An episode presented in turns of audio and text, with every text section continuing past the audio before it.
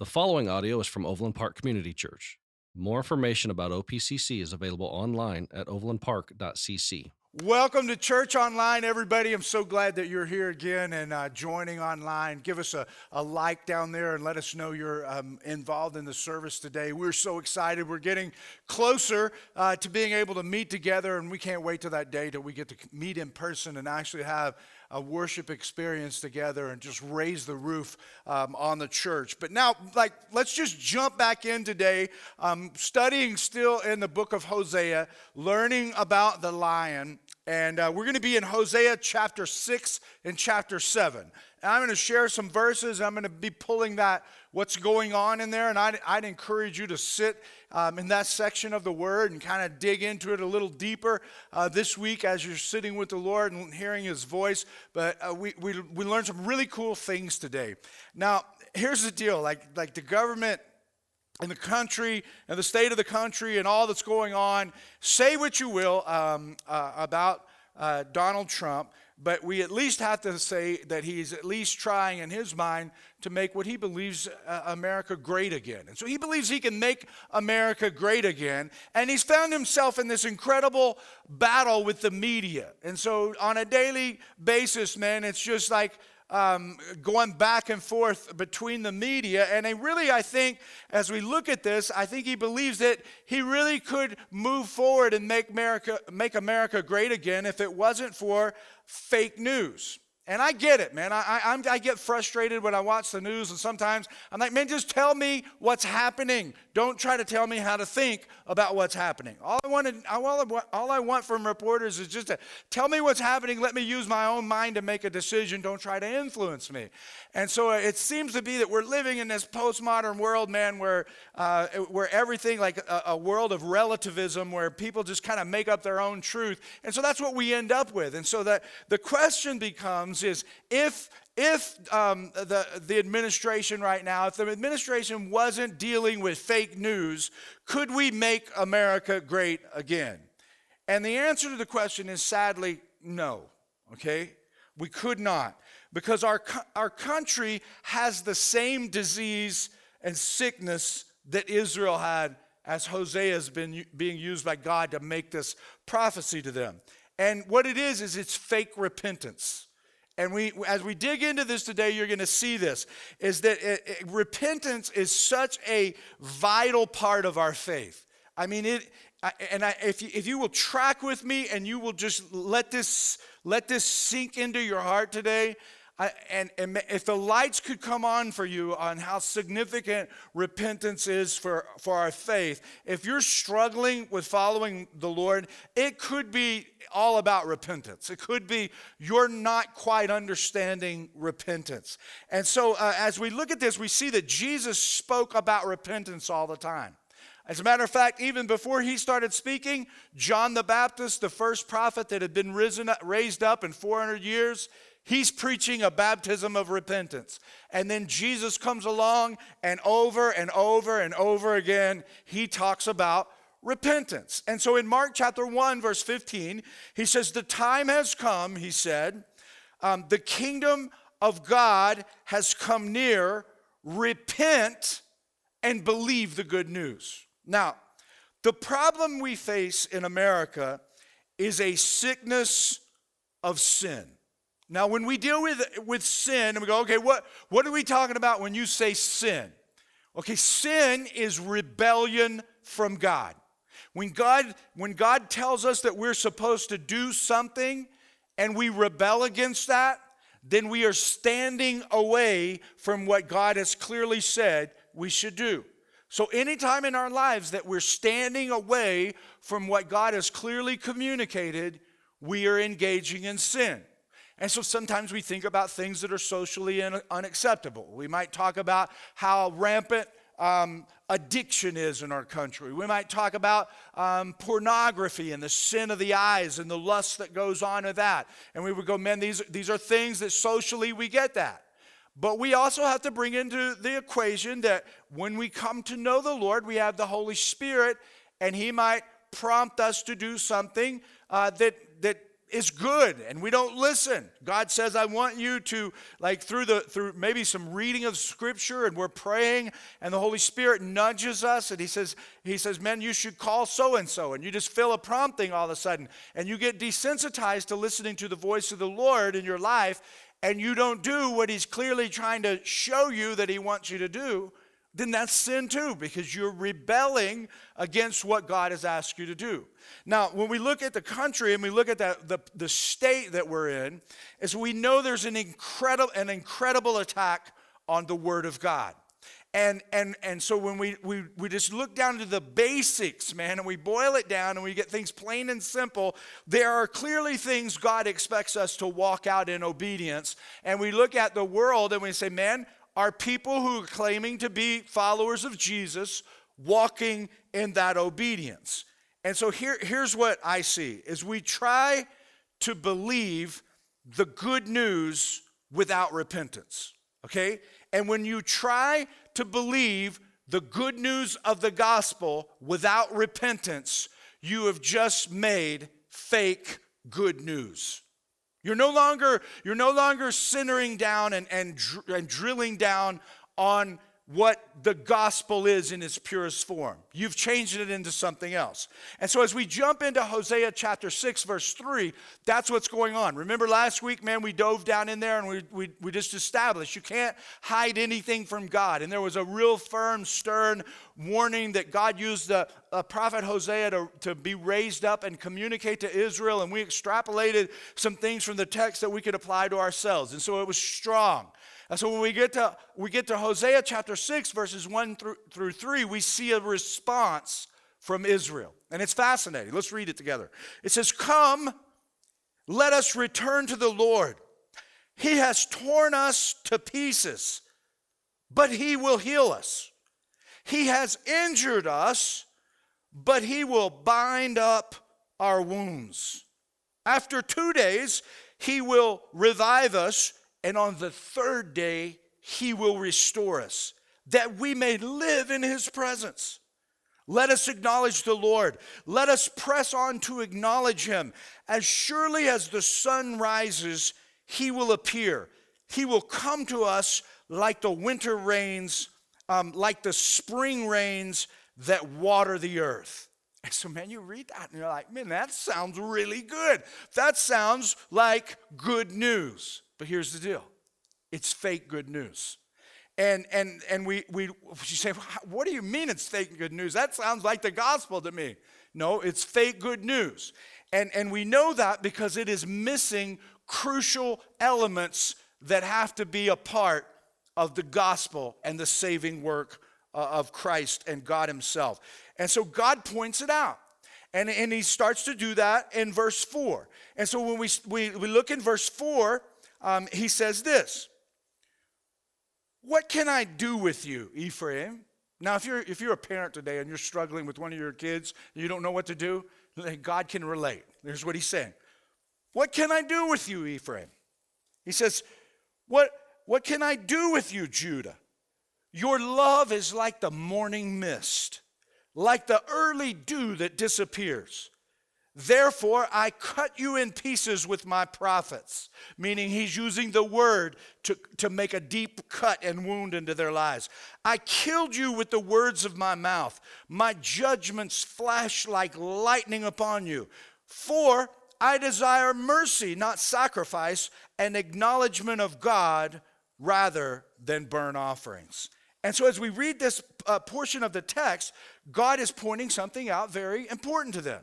And one of the things that he says to them, again, he's been talking to them about their unfaithfulness he's, and, and warning them about their love and their acknowledgement of him. And, and here he says, Your love is like a morning dew. Now, just stop and think of it a moment. Um, you, you, if you like to turkey hunt, you get up early in the morning and you get to see the morning dew. And sometimes the dew could be really heavy and even leave sort of a fog on the ground. And, and so it, it's pretty fascinating to, to see that experience, especially in a low lying area. And it, it kind of comes down, and that, that dew and that heavy mist of the morning descends down. But in just a little bit of time, as the sun creeps up over the horizon and it begins to shine down, and the heat of the day starts to pick up, then what happens to that dew is it disappears as it is exposed to the light. And so God says to them as they're saying, Come, let us return to the Lord. He responds to them and he says, He says, You're like a morning mist, a morning dew that it's, it's there, and then all of a sudden it just disappears. It's gone. And so God, He points this out to them. And this is a picture of many people today who claim to believe the good news. As they claim that they know Jesus, they claim to believe in the gospel, yet we don't see any transformation happening in their lives. That's why there are so many people right now, okay? Let me just talk to you since, since I, for some reason I feel led to address this. There are so many politicians right now that are quoting scripture. And what they would be, uh, in quoting scripture, you're bringing me into the equation, bro. And so I'm going to look at your life and I'm going to say, okay, by based upon the behavior that you're displaying and how you're trying to quote this scripture and, and use it, like it's fake good news to you because your life doesn't match what you're claiming to believe. And I, I think, and I like again, I'm pointing the finger at politicians, but I see it in the church too. I see it all over the world. And this is what I've been, the Lord has been calling me to challenge the church with. Um, and I mean the church, capital C, is that we got so many people in America that are claiming to believe the good news. There are so many conversions, man. There are so many conversions happening in churches, and people say, Man, we got this many people that got saved. We got this many people that got saved. And, and, and I want to hold on to that, and I want to believe it. I want to believe it is true. But the problem that I have is we're not seeing an incredible transformation of culture. And so we could look back and we go, okay, over the last decade, how many people in the evangelical church have come to know the Lord in the last decade? And then we look at the culture that we have. And so we know there's something wrong because if people were really coming to know the Lord, there would be a transformation of the culture that we're living in. And I think the problem is is that people are believing fake good news. And so here's, here's, what, here's the first takeaway fake good news speaks of salvation, but it does not wrestle with sin. Okay? Fake good news speaks of salvation, but it does not wrestle with sin. That's clearly what the Israelites were doing in these three verses. Come, let us return. He has torn us up pieces. He will heal us. He will save us. He will return like the, the winter and the spring rains. God is coming to do a work in our lives. Okay? And so there's no talk of sin. And, and we see this, we see this like uh, in people, we see it in the lay people, we see it oftentimes uh, in, in preachers, or they're preachers who are incredibly famous, man. And they just talk about, man, uh, you, you, God is going to do something in your life, and, and you just need to hold on, and you just need to keep believing. You need to keep believing. Listen, if you're believing fake good news, it's useless. And this teaches us God's chosen people. He's calling out to the nation of Israel. And, and we see fake good news speaks of salvation, but it doesn't wrestle with sin. Notice that in their prayer, there is no reference to sin whatsoever. The word is not even mentioned, it doesn't even come up. And so that is the problem with American Christianity is there's no depth it's become too easy to believe. And there are people over on the, on, in, in the eastern part of the hemisphere that they're dying literally for their faith. Like they're, they're losing their heads and they're decapitating them because they will not say that they are not followers of Jesus. I am not confident that if that were to happen on our soil today, that all of the people who are claiming to be Jesus would, would take a position where they would not deny him. I think they would deny him. And they would be like, well, you know, the Lord, it's okay if I do that because the Lord's grace And as long as I believe, and even though I'm going to say this in my mouth, I, I know that I can believe and He is going to still be with me. But that's not the example that we have from the early church fathers. And so the, the, the problem with Christianity in America is it's no depth. Eh, no depth. There's, it's shallow when it comes to sin. We speak of salvation, but we do not wrestle with sin. And I'm reminded of Jesus um, in, the, a story in uh, the, the Gospel of Luke, chapter uh, 18, verse uh, 13. Let's just turn over there and look at that. Luke 18, 13. All right, it says, I'm going to start up, uh, up here. Jesus told this parable, and it starts in verse 10. I'm going to start in verse 10. Two men went up to the temple to pray, one a Pharisee and the other a tax collector. The Pharisee stood up and he prayed about himself God, I thank you that I am not like other men, robbers, evildoers, adulterers, or even like this tax collector. But the tax collector stood at a distance. He would not even look up to heaven, it says.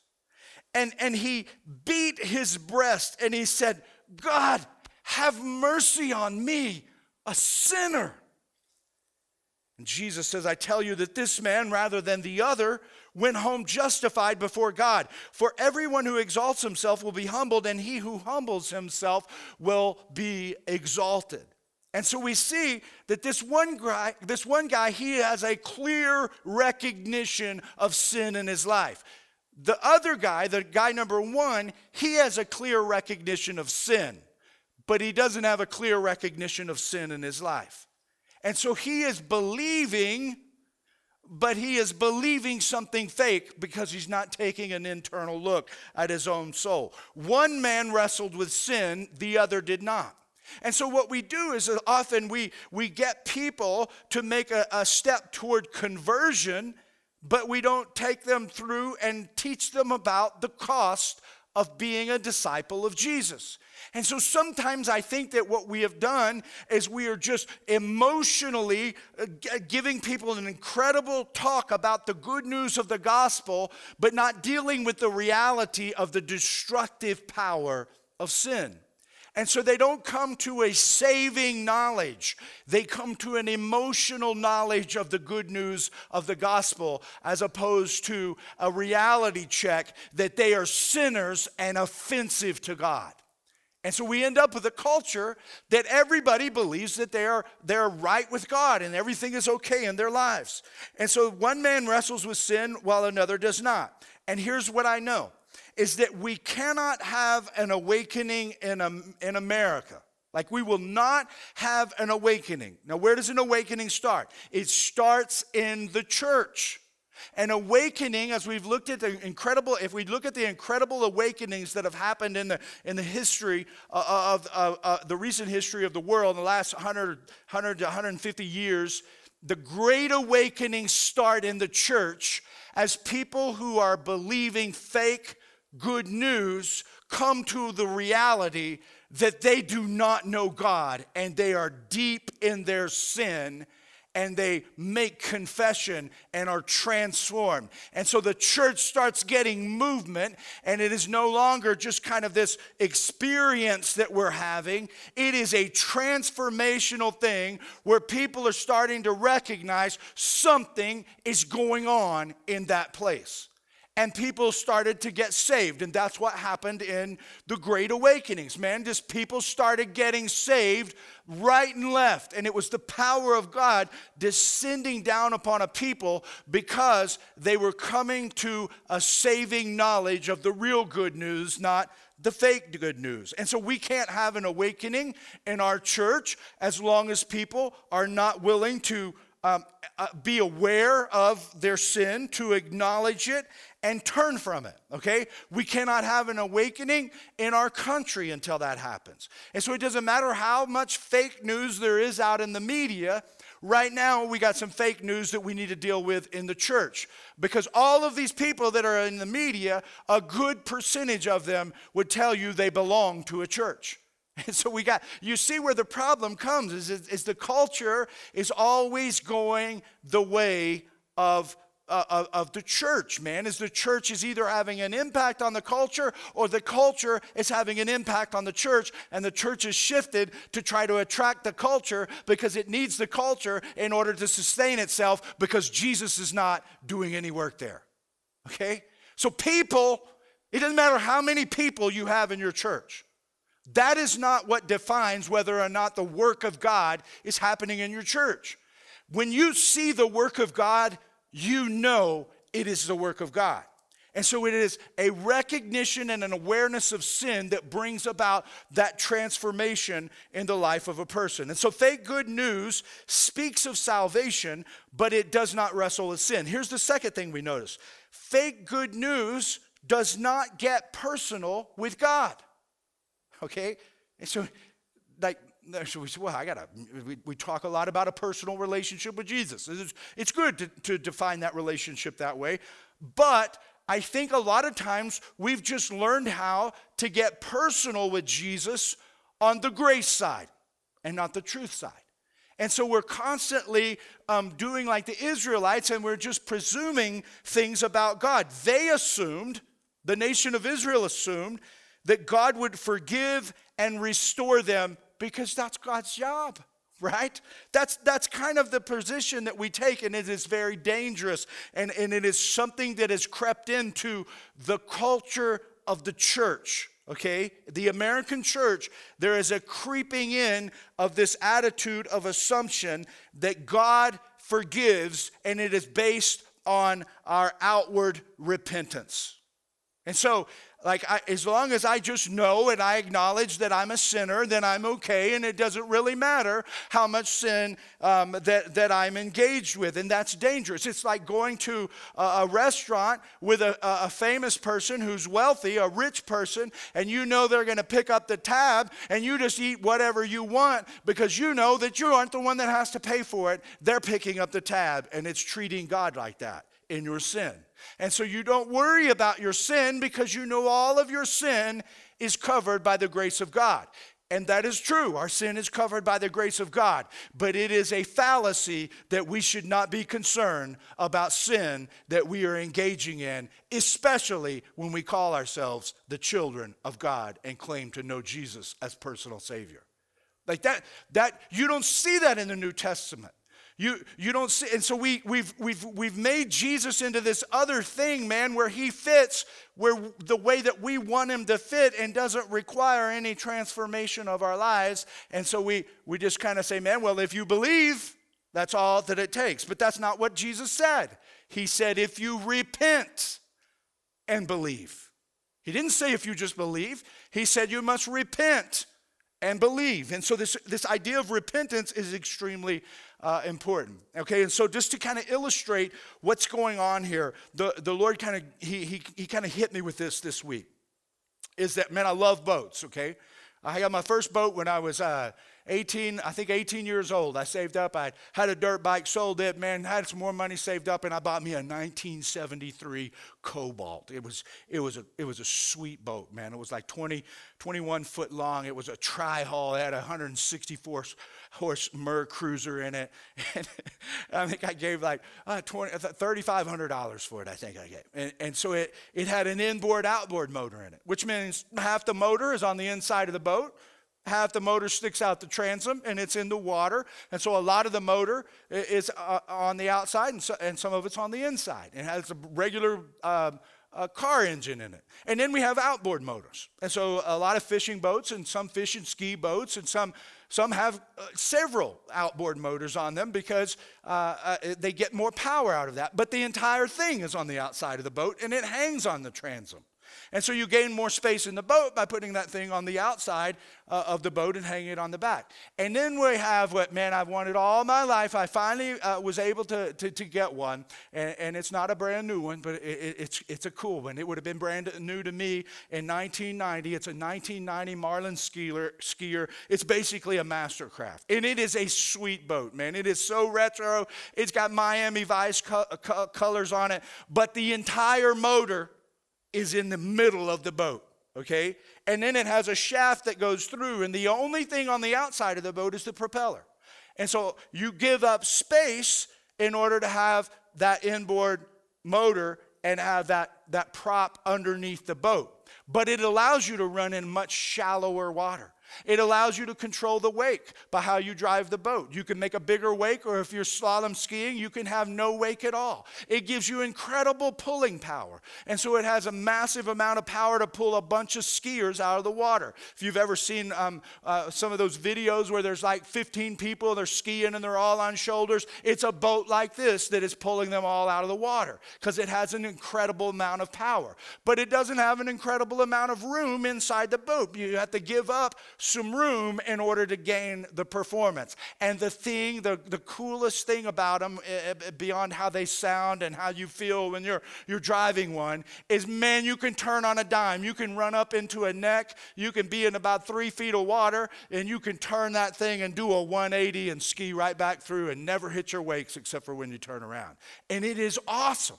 Now, here's the deal is that when, when we think of repentance, and we think of fake good news, what's going on in the kingdom of God right now that is keeping us from impacting our culture is we have an outward form of repentance. And when repentance is on the outside, what happens is we depersonalize God. And we don't have room for God on the inside, so we hang him on the back or on the outside of our lives so that we can still claim that we are boats, but we know that he needs to be on the inside, but we put him here on the outside because we don't want to give up space on the inside of the boat to perform in his power as he expects us to perform. And so when repentance is on the outside of our bodies, we depersonalize God and we empty the word of its power because it's hanging on the outside of our souls. And so the word no longer has weight with us. That's why we don't love to read it. It's because it doesn't have weight. We think we're just reading it because we have if it, listen man, if if if you get the word on the inside of you, if the word that has been made flesh gets on the inside of the boat of your life, you will love the word of God. And the more you get into it, the more Jesus will use it to blow your mind. If you're trying to do the inboard outboard thing, you might like it somewhat, but it's still a little bit cumbersome. And if you're on the outboard thing, you don't even think it's relevant. You just go, man, I believe the Bible, I trust my pastor, and that's all that matters. And so I'm like, like we look at that, and what we learn is that that when this happens and, and the word no longer has weight with us, then sin no longer means rebellion against God. So sin, we don't think in terms of that way. We don't think that we would be offensive to God. So we change what sin is. And Jesus, when, when repentance is on the outside of our lives, then Jesus, and I don't mean that we're not repenting, okay? What I mean is that we're doing fake repentance. And so when, we, when it's on the outside, when it's coming out of the mouth, then what's happening is the word lose, er, loses weight with us um, that, that, that sin no longer means rebellion against God, and Jesus becomes a pattern for living.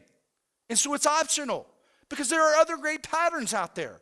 There are other great patterns that people, like, we don't have to look at, at, at Buddhism and say that Buddhist people are just horrible, awful people. Like, they try to pattern their, th- their lives after good uh, things that, that, that would be good for humanity. But that's not what we're trying to do in Christianity. We're not trying to pattern our lives after Jesus. We're trying to come to a place of realization that Jesus is not just a pattern. Because when that happens, then Jesus is no longer God who died for our sins. And so it becomes, um, uh, it, we don't understand the necessity of salvation and it becomes optional. So therefore, we don't recognize the need, as the old timers would say, to get right with God. Like every human soul has to come to a point where they recognize who Jesus is as, as God in the flesh and, and decide whether or not they are going to turn away from him or get right with him. And when we're believing fake good news, then what happens is we are allowed to come to a place where to say, man, as long as you raise your hand in a service when the pastor's asking you to raise your hand, that's all it takes. I rose, I, I raised my hand when he asked me to raise my hand, and therefore I am now saved my, from my sins. Now that that is totally possible. Like it is, it, it, you don't even need to be in church for God to save your soul. What I'm saying though is if all you did was raise your hand and nothing happened on the inside of your life, then you did not get saved. You just rose your hand, raised your hand, and made somebody think that you got saved. And maybe a lot of people celebrated and clapped, and we put it on a number somewhere and said, Man, we had 15 or 20 salvations this week, but nothing really happened to the person. Okay? When a person meets Jesus and the real good news hits them, you will know because the gospel will come out of them and they will change in the way that they're living. Now, God says, as he, as, as he brings them to this point, and again, I'm pulling all of this out of how God is dealing with Israel 750 years before Jesus comes, and we see that over and over, I don't care what book in the Bible that you look at, you're gonna, learn, you're gonna find the gospel. That's what's so amazing about the Word of God, is the gospel is all over the Old Testament, it's all over the New Testament. And so God says to them, and what he's been saying to them, is you don't love me you don't acknowledge me. So when we, we when he says what he shows them is is because of your lack of love and your lack of knowledge of who i really am then you don't cry out to me from your heart. So when we go to chapter 7 and look at verse 14 this is specifically what god said to the people. They do not cry out from their hearts okay it's like it's not coming from the inside.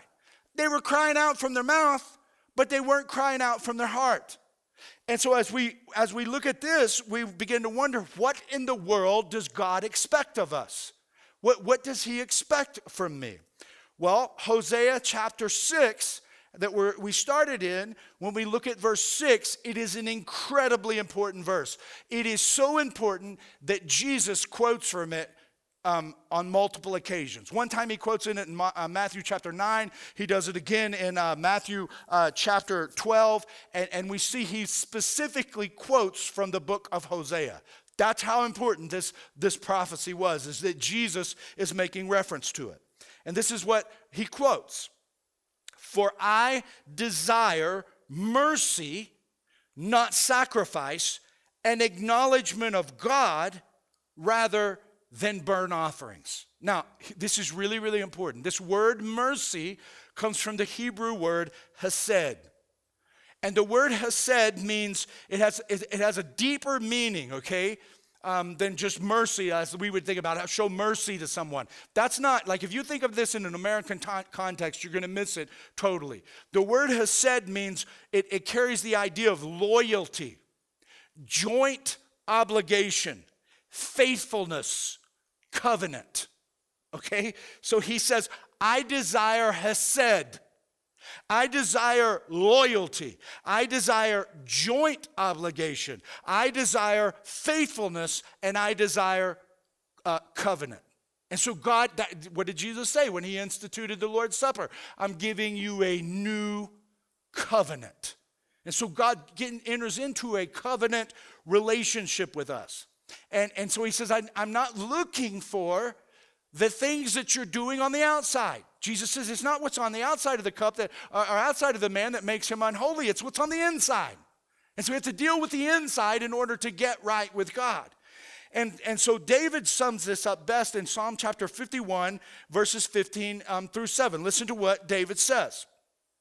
He says, Open my lips, Lord, and then, and then he goes on, he says, My mouth will declare your praises. So he says, God, you open my lips and my mouth will declare your praises.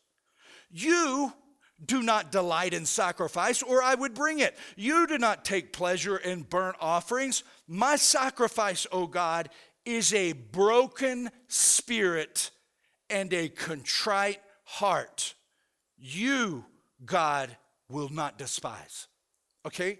So here's the deal, man, is they had sacrifices that God told them to engage in, sacrificial worship, where they would bring different types of offerings to worship God.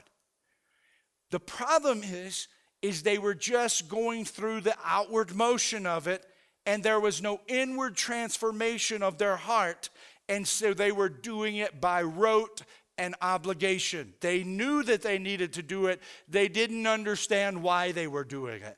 Therefore, they could not do it out of a joyful heart. And God says, That's not what I want. I want your loyalty. I want your faithfulness. I want your joint obligation with me. I want covenant. Like, like we, this is why the church is called the bride of Christ. Is he marries us spiritually and we become his. And he wants us to be loyal in that relationship. And that relationship is always is all about believing in the power of his grace, not only to forgive us, but to enable us to walk with him and look different from everyone else around us.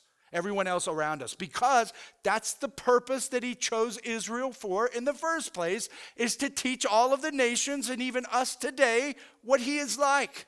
And so, as we walk in that Hesed, um, that Hesed commitment with God, and we allow Him to do a work in us, then what happens is we become broken because we realize we are starting to walk in something that we could never earn or never deserve. Now, the tragedy of sin is that it cannot be hidden from God. I, I, shared that with you last week. You can't hide from God, and that's what makes sin so tragic is that God is holy. It's an attribute of His that we cannot change. And so it, it, sin cannot hide from God. And so if it is, if, if sin is in our life, then we can't be in fellowship with God. So something has to happen to us deep down on the inside where that sin is in our DNA. like, it's not in what you do, man. It is inside of you. And it, it, it, requires a spiritual surgery to get it taken care of. It's not your sacrifices, it's not your giving, it's not how you treat animals, and it's not how you treat your neighbor. It's in you. There is an evil, wicked, rebellious person that is functioning and controlling your body. That's, that's the, that's, that is the gospel of Jesus Christ. That's why God had to become a man in order to deal with it because it is so deeply rooted inside of our DNA. And so David is saying, man, it is a broken and contrite heart. And so true repentance and turning to Jesus is our only hope. That's why Jesus said in Mark chapter 1 Repent. The kingdom has come. The kingdom of God has come, he said. Repent and believe the good news. And so that joint obligation is about that repentance. It's when God starts working, man, and He starts doing something in us, and we recognize Jesus for who He is in all of His glory, the God man, we repent and believe the good news. Like we don't we don't just believe the good news. There is something that happens deep inside of us that is only possible with God doing a work in us, and we start to rejoice in what we've recognized that Jesus has done in our lives, and our hearts are broken. And that's our, our final takeaway is real good news cries out from a crushed heart. Like your heart is crushed over sin. A broken and contrite heart is what God expects from us. And so when, when we go back to that Hesed love and we say, What do you mean joint obligation? I mean that if we are going to be in joint obligation with God in a Hesed covenant relationship with Him, then we are going to recognize sin for what it is, rebelling against God, and our hearts are going to be broken. Like they're just going to be crushed inside of us. And that's the thing that turns our lives around is when we recognize before a holy God, we are wicked people. And we go, What am I going to do? I'm going to return to Jesus, repent of my sin, and believe the good news. And, my heart is like, that's why so many people, when they come into the kingdom, they can't even speak, they can't talk, they're just crying uncontrollably because they've come to a recognition of, the, of, of, of, of their sin and the glorious gospel of Christ impacting them and what he did for them on the cross of Calvary. So our hearts are broken over sin, and when our hearts break over our sin, we cry out from contrition. Like we cry out, man. Not, oh, I think I'm going to decide whether or not I want to be a follower of Jesus. You don't get it, bro. That's not how it works. You will never become a follower of Jesus in the true sense of the word and what Jesus talked about unless he chooses you. And you say, I'm a sinner. And you tremble before him and you recognize there's nothing, nothing good in you. And you're broken. And your pride goes away. And your arrogance goes away and you fall before the throne of God and you worship Him in spirit and truth. You see, crushing, this contrition means crushing. And so our hearts are crushed, so we cry out. Remember what David said in the psalm? Open my lips, Lord. I'm recognizing that you desire a broken heart and a contrite spirit. And that's what opens my lips to begin to praise you. And so when if there's no crushing, this is what he's teaching the nation of Israel. This is why when they, they looked like they had a form of repentance going on and it didn't deal with sin and it didn't deal with the holiness of God and it was so filled with arrogance and expectation of God is just going to do what he does because he just forgives sinful people. And, and, and when all that was going on, God comes to them and he says, Your love is not Hesed. Your love is like uh, the dew in the morning and it just disappears. It's fleeting. And so, as that happens, if we don't have a crushing that's going on inside of us, then we don't recognize the holiness of God and we take on an attitude of, we're all sinners and it's God's job to forgive. But when the crushing takes place, things move to Hesed love.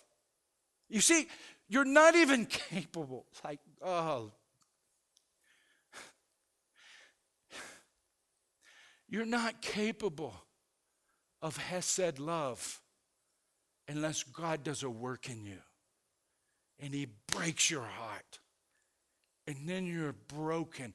This is why the awakening started happening.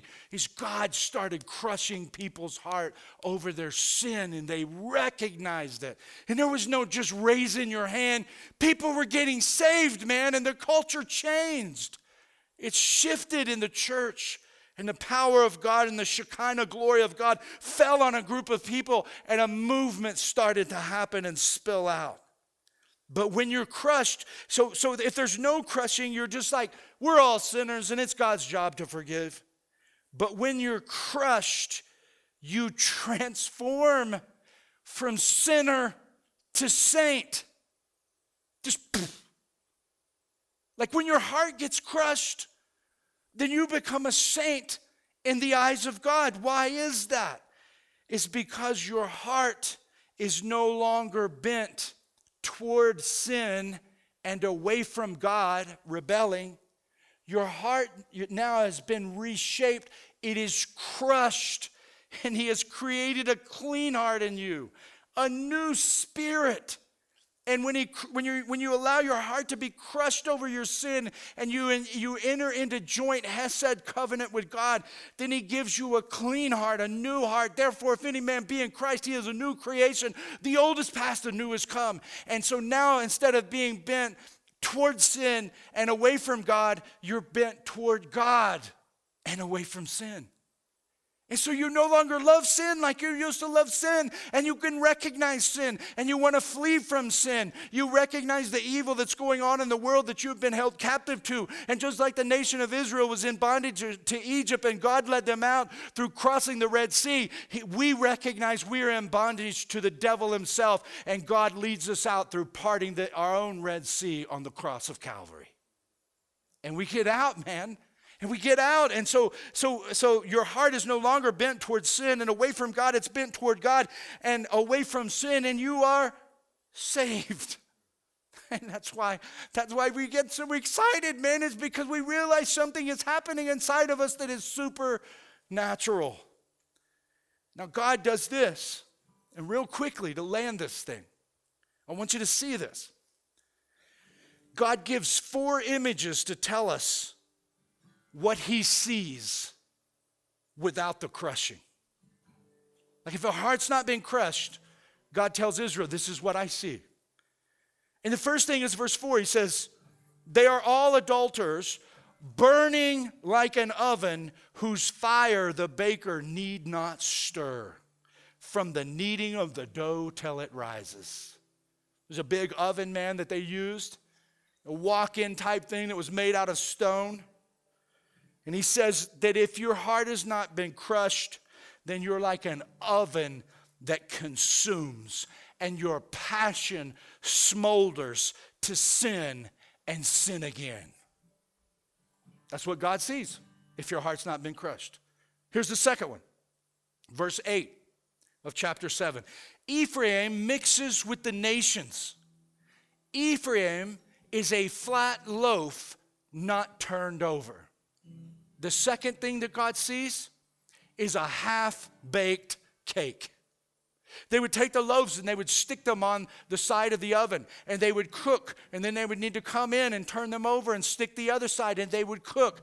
Otherwise, they would be half baked. And so he's saying to them, as a half baked cake, what I see in you, man, is you are crusty, crusty toward me and you have a soft belly toward the world. That's what God sees. You're crusty toward him and you're soft toward the world. Verse, verse 11, he goes on, he says, Ephraim is like a dove, easily deceived and senseless. A deceived dove is the next image he gives to them. He says, This is what I see. If your heart is not crushed, you're like a deceived dove, and you begin to seek out human solutions to a divine sickness. And that's why the entertainment industry is so popular. That's why addiction is so powerful. And that's why, like, um, pornography is so addictive. And that's why you have all of this stuff, this pursuit of money and this pursuit of fame. It is a sickness in your soul that is being trying to, trying to be solved. It's not that, that money and fame is bad, it's not that at all. But it is evil if your heart has never been crushed and you've allowed Christ to cure your sickness. And he says, Man, if you're chasing all these things, you're like a senseless dove.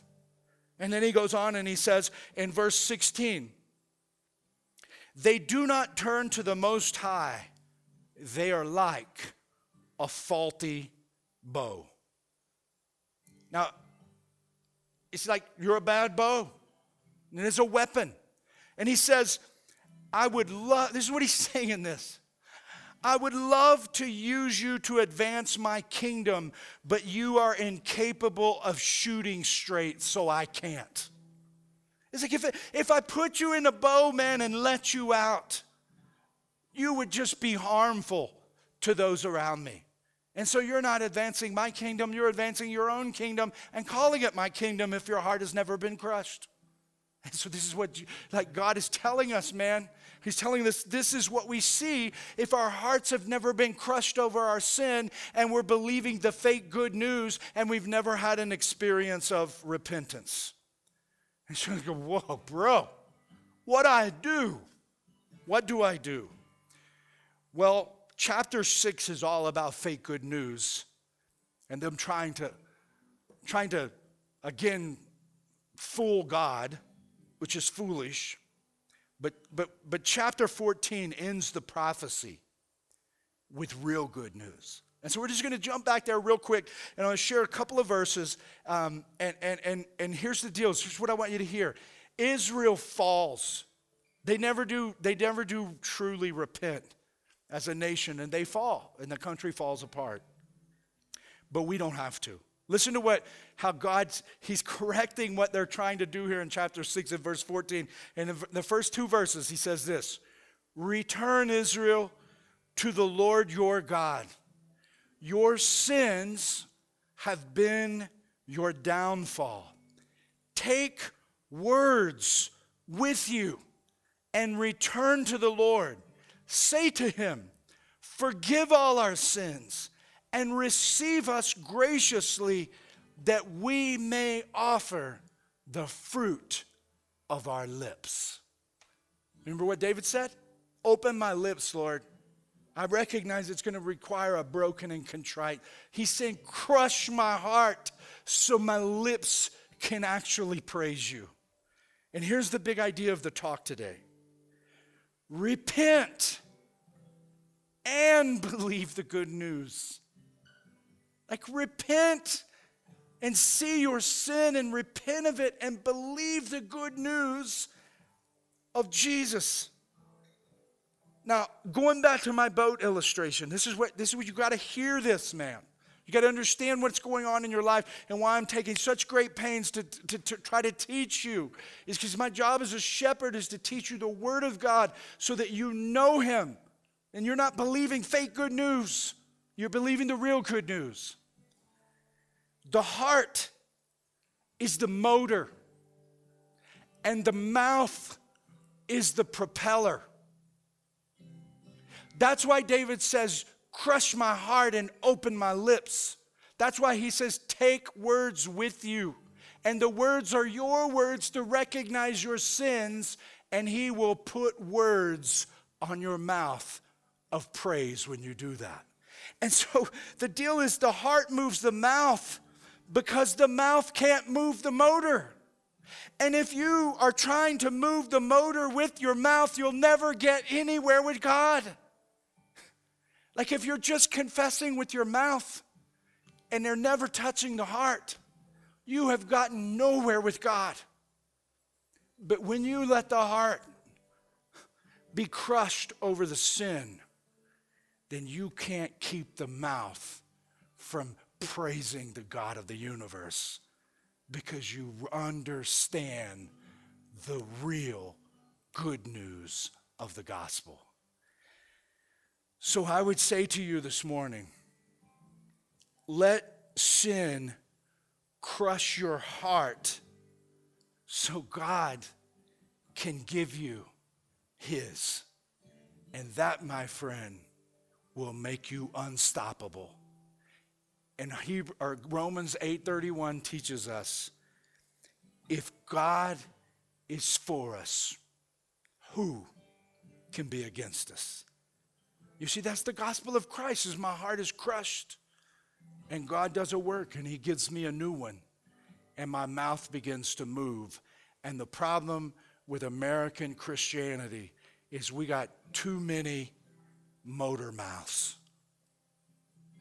Like you think the mouth is the motor, and it means that you just are just, just as long as you say the right things. It doesn't matter what you say if the motor hasn't been given to you by the Lord and it's driving the mouth, then you cannot enter the kingdom of God. It's not what's on the outside of a man that defiles him, it's what's on the inside. And Jesus is the only one who can give you a new heart. I'm going to ask you to bow in prayer with me right now. Heavenly Father, Holy Spirit, you are the only one. You are the, the great physician. You are the one that can perform the spiritual surgery. And so I pray in the name of the Father, in the name of the Son, Jesus, the name above every name, in the name of the Holy Spirit, that you would do your work.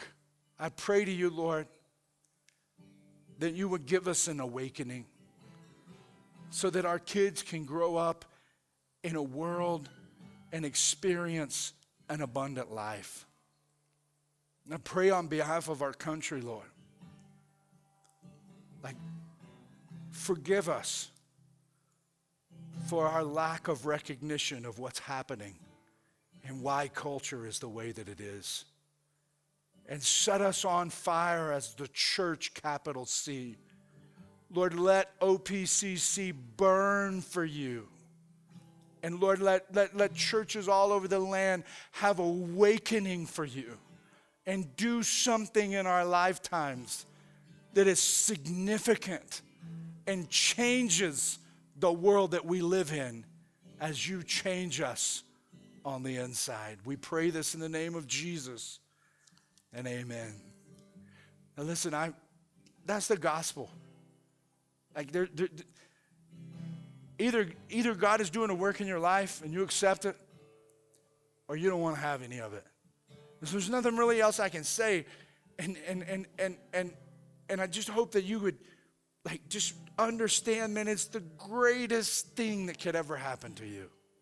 And so be encouraged and open your lips if God has given you a new heart today and tell somebody about it.